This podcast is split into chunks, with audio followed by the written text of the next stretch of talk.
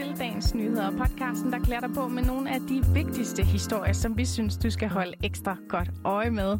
Først kigger vi tilbage på i går, hvor børnene med dansk tilknytning fyldte meget. Så kigger vi frem på i dag, hvor vi skal nemlig zoome ind på en aktion til fordel for Ungdoms Røde Kors. Blandt andet er P.V.R. under hammeren. Så skal vi forbi våbenloven, for det er sidste chance for at aflevere sin peberspray, der blev ulovlig 1. februar. Og til slut skal vi selvfølgelig også tage et kig på dagens avisforsider. Din værter er Anna Søjberg og Martin Sodemann. Ja, godmorgen Anna. Godmorgen Martin. Jamen inden vi sådan springer helt ud i dagens nyheder her, så skruer vi jo lige lidt tiden tilbage til det store, der sådan skete her i går aftes og eftermiddags. For sagen med de her børn med dansk tilknytning i syriske fangelejre, den fortsatte jo i går, og den nåede altså sådan endnu et højdepunkt, kan man sige. For regeringen, de har oprettet sådan en taskforce, som skal finde løsninger til at få børn med dansk tilknytning i syriske fangelejre til Danmark uden deres mødre. Og støttepartiet Enhedslisten, de kaldte det sådan en syltekrukke, fordi der er altså sat en lidt lang udsigt på det. Jeg tror, det er 15. maj, at de skal nå frem til noget inden her. Så partiet, de er altså ikke med i den her politiske forståelse, da de mener, at det kan lade sig gøre at hjemtage de her børn uden deres mødre. Det fortæller deres retsordfører Rosa Lund. Vi har sådan set allerede vendt hver en paragraf for at kunne se, hvad der kan lade sig gøre. Og det kan jo godt være, at Mette Frederiksen kender nogle andre jurister, end vi gør, som har en anden tolkning, altså som tolker, at det godt kan lade sig gøre at skille mor og barn ad. Men vi tror simpelthen ikke, at det kan lade sig gøre, og derfor kan vi jo ikke se det her som andet end en syltekrukke. Nej, det kan altså vise sig, at Rosa Lund hun har ret i det her med, at det ikke kan lade sig gøre, fordi Berlingske, de har nemlig talt med udenrigsministeren for det kurdiske selvstyre, der driver de her fangelejre, og han siger altså, at de ikke har nogen lov, der tillader dem at skille børn fra deres mødre, med mindre mødrene de er dømt. Han fortæller, at vi kan ikke gøre det, og vi vil ikke gøre det, og han tilføjer altså, at det ikke er nok, at mødrene de skriver under på, at det skal være tungtvejende og behandlingskrævende sundhedsårsager i hver enkelt sag her, som der måske bliver lidt lagt op til. Men den her taskforce, den har altså ikke desto mindre til, som sagt, til den 15. maj til at komme lidt bud på en løsning, fortalte udenrigsminister Jeppe Kofod. Og den her taskforce har til opgave at afdække mulighederne for evakuering af danske børn uden deres forældre på baggrund af en individuel vurdering på en sikkerhedsmæssig forsvarlig måde inden for rammerne af konventionerne. Og det er det arbejde, der så ligger klart her 15. maj. Og så skal vi til dagens nyheder. Martin, har du sovet godt? Jeg har sovet virkelig, virkelig godt. Er det rigtigt? Ja. Jeg har sovet vildt dårligt, og det er der altså nogle andre, der måske også har sovet lidt uroligt. Det er Ungdoms Røde Kors. Og Martin, kunne du finde på at købe en akustisk koncert med P.V.R. bare lige sådan til dig og dine nærmeste? Det er måske ikke nødvendigvis noget, jeg lytter meget til, men det lyder meget hyggeligt. Ja, jamen i dag der starter Ungdoms Røde Kors en aktion på lavits.com. Og der kan du altså blandt andet købe sådan en. Aktionen den skal rejse penge og modsat de indsamlinger, vi kender fra andre organisationer.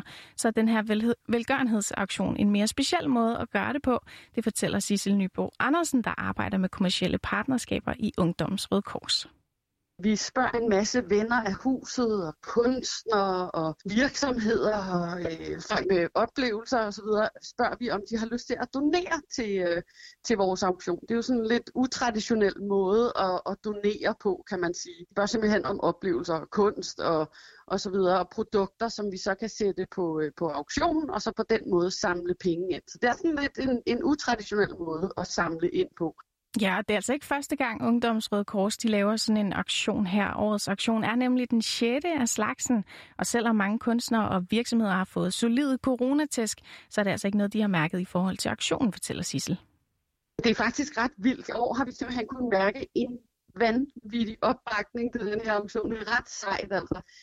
Så i alt så har vi omkring lidt over 360 varer på auktion. Og de kommer fra sådan cirka 250 forskellige virksomheder, privatpersoner og kunstnere osv. Det er faktisk den største auktion, vi har holdt til dato med alle de her 360 varenumre. Ja, det lyder jo meget fedt, og der er også mange ting på menuen, må man sige. Altså, jeg har en rimelig klar idé om, hvad jeg skulle bruge penge på, hvis det var, at jeg holdt en aktion. Men hvad skal de her penge til Ungdoms Røde Kors ligesom bruges til? Jamen, lad os høre, hvad Sissel hun kan fortælle om det.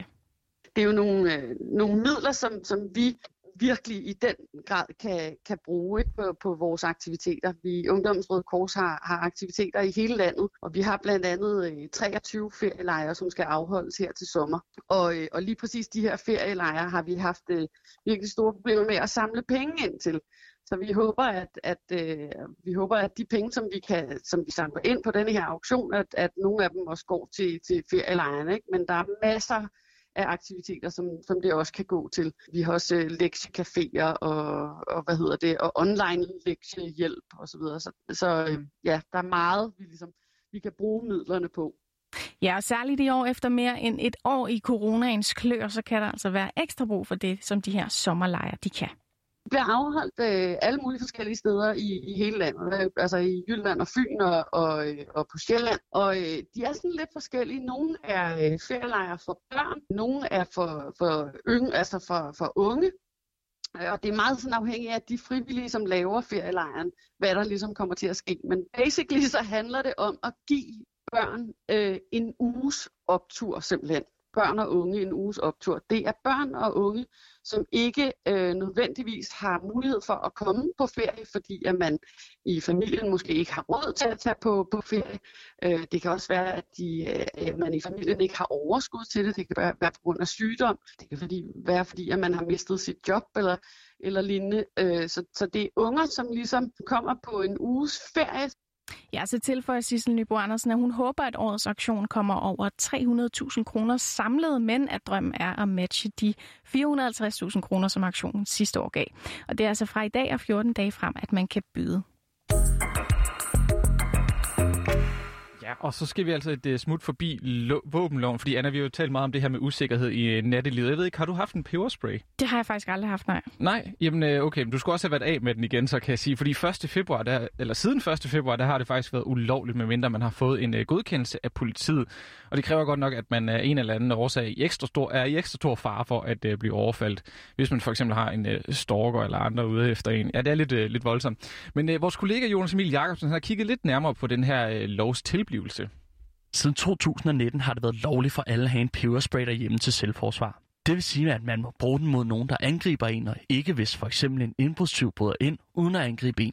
Men sidste år i november, der fremsatte justitsminister Nick Hækkerup et forslag i Folketinget. Og det lovforslag, det fik Rasmus Stoklund fra Socialdemokratiet lov til at præsentere. Lovforslaget her har til formål at rulle peberspray-ordningen, som den kendes i dag, tilbage, således at personer efter lovens ikrafttrædelse som udgangspunkt ikke vil kunne erhverve, besidde eller bære peberspray. Nick Hækkerups argument var, at der havde været en stor stigning i antallet af folk, der havde tilegnet sig en ulovlig peberspray. Samtidig havde politikredsene kun registreret et enkelt tilfælde af peberspray, der var blevet brugt til selvforsvar under et hjemmerøveri. Og den 26. januar i år, der skulle der så stemmes for lovforslaget i Folketinget. Det næste punkt på dagsordenen er tredje behandling af lovforslag nummer L111A, forslag til lov om ændring af lov om våben og eksplosivstoffer af justitsministeren. Der er ikke stillet ændringsforslag, ønsker nogen at udtale sig. Da det ikke er tilfældet, så går vi til afstemning. Og der stemmes om lovforslagets endelige vedtagelse, og der kan stemmes. Afstemningen slutter. 52 for, 43 imod, ingen hverken for eller imod. Lovforslaget er vedtaget og bliver nu sendt til statsministeren. Loven trådte i kraft den 1. februar. I den første måned af lovens levetid, der har man haft frit lejde til at aflevere eventuelt ulovlige peberspray. Det frie lejde, det udløber i dag. Ja, for loven den trådte i kraft 1. februar til 24. marts, der havde politiet i alt modtaget 1.117 pebersprays. Så bliver det så spændende at se, hvor højt det tal det bliver efter i dag. Ja, og så skal vi kigge lidt på, hvad der pryder avisernes forsider her til morgen. Martin, hvad har du til mig?